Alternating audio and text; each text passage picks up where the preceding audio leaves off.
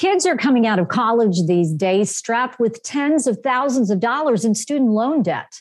Yeah, and that's why it's so important that they don't get scammed by student loan scams. And this is Chick to Chick. So, Flora, you and I both have kids that are out of college, and I still have one that is finishing up college this uh, coming up semester here. So the student loan thing was always something that's been a hot topic now because of the pandemic. Um, you know, Sam, whatever she had left over that was for her to pay in her student loan, she's going to have that coming up this spring. Peyton's also going to have to be paying attention to that. And as a parent, I think one of my chief concerns is these kids being taken advantage of scams because you know what we know is that the average of kids coming out of college are in a $40,000 debt space. And so I feel like there's scammers that are just waiting right there to take advantage of kids. It's terrible. It is terrible. I, I do think it's it's it, it's not just terrible. It's horrible. I mean, it's bad enough that these kids are coming out with these student loan debts. You know, we talked about 40,000. Mm-hmm. I know a young lady who has $200,000 in student loan debt. I mean, if that's not wow. bad enough, then you've got these folks targeting them with scams to take advantage of them. And it's just a horrible thing. And that's why we felt this podcast was so important so we could draw attention to this issue and let people know the different signs to look out for to make sure they don't get scammed. Which brings us to our guest today, William Lindsay. He is the Pennsylvania School Services Manager with PHEAA. William, thank you so much for joining us. First of all, what is PHEAA short for? Thank you for having me. And PHEAA stands for the Pennsylvania Higher Education Assistance Agency. Yeah. So these scams are out there. What should consumers be looking for? And how do they know that they're being targeted by a scam? Sure, that's a great question. As you mentioned, the ceiling debt for student loan is pretty high. In addition to the pandemic, many people are actually struggling financially and are looking for ways to minimize or have some sort of financial relief. So, what happens in those instances, scammers will directly target these vulnerable and distressed borrowers and find ways to collect money uh, from them to promise a service that they may not be able to fully come through with. Um, so, in general, you want to try to just avoid working with a third party relief agency that wants to collect money or personal information from you uh, to essentially um, reduce any type of payments that they're promising. Yeah, and I think we should also lay out that there are signs that they can look for, signs of a scam. What are those? Absolutely. There are a number of, of signs that families, students, consumers should be aware of. One of which is pressure to pay upfront fees, right? If a company is requiring you to pay an upfront fee or tries to make you sign a contract on, a, on the spot, it's most likely a scam. Um, another sign would be that uh, entities, individuals, uh, are claiming to be affiliated with the Department of Education, right? Or even your loan servicer. So look for uh, typos in web addresses and making sure that you're using official websites that have a .gov address in them. Uh, one more, and probably the biggest um, sign of a scam is promises of immediate student loan forgiveness or any type of debt cancellation, right? Debt, debt relief companies really don't have the ability to negotiate with a servicer or a creditor to offer specific deals. A lot of these are federal laws that are put into place, and that students really have to meet specific eligibility criteria to be eligible for those. So those are just a few signs that, you know, families, students and consumers should be aware of. You know, it is so tough because I, I get these emails, you know, from Amazon or this or whatever, and they look legit.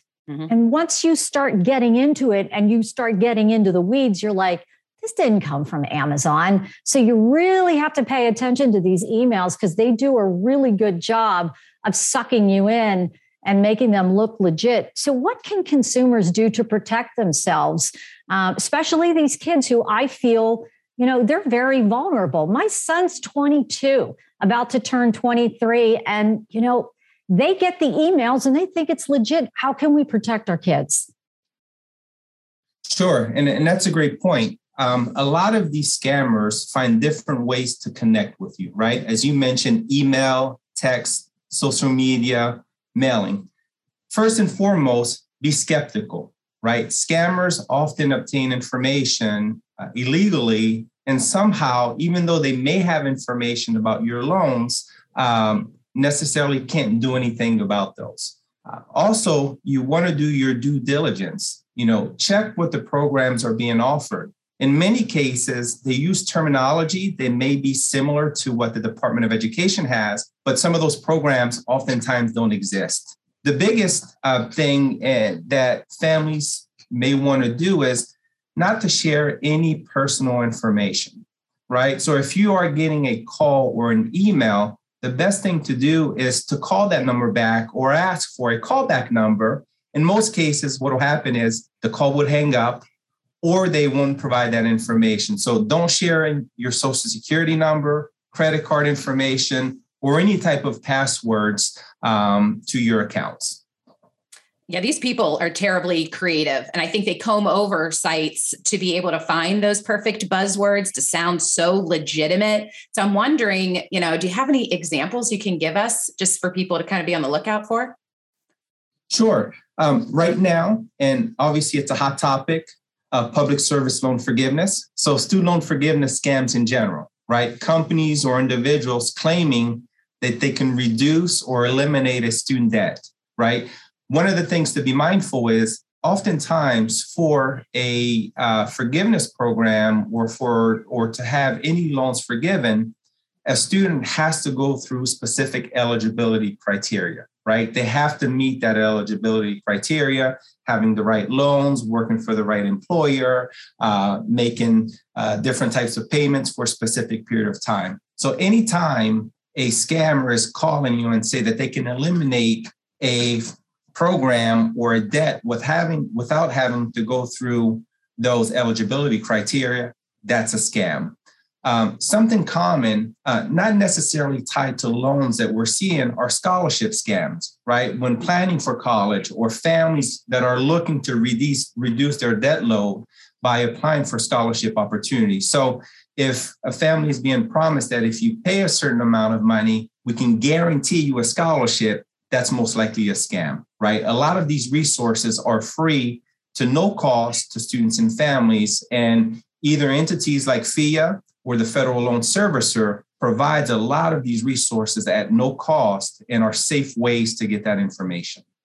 You know, it reminds me of uh, you get these emails that say, You won the lottery and you pay $300 to claim your lottery prize.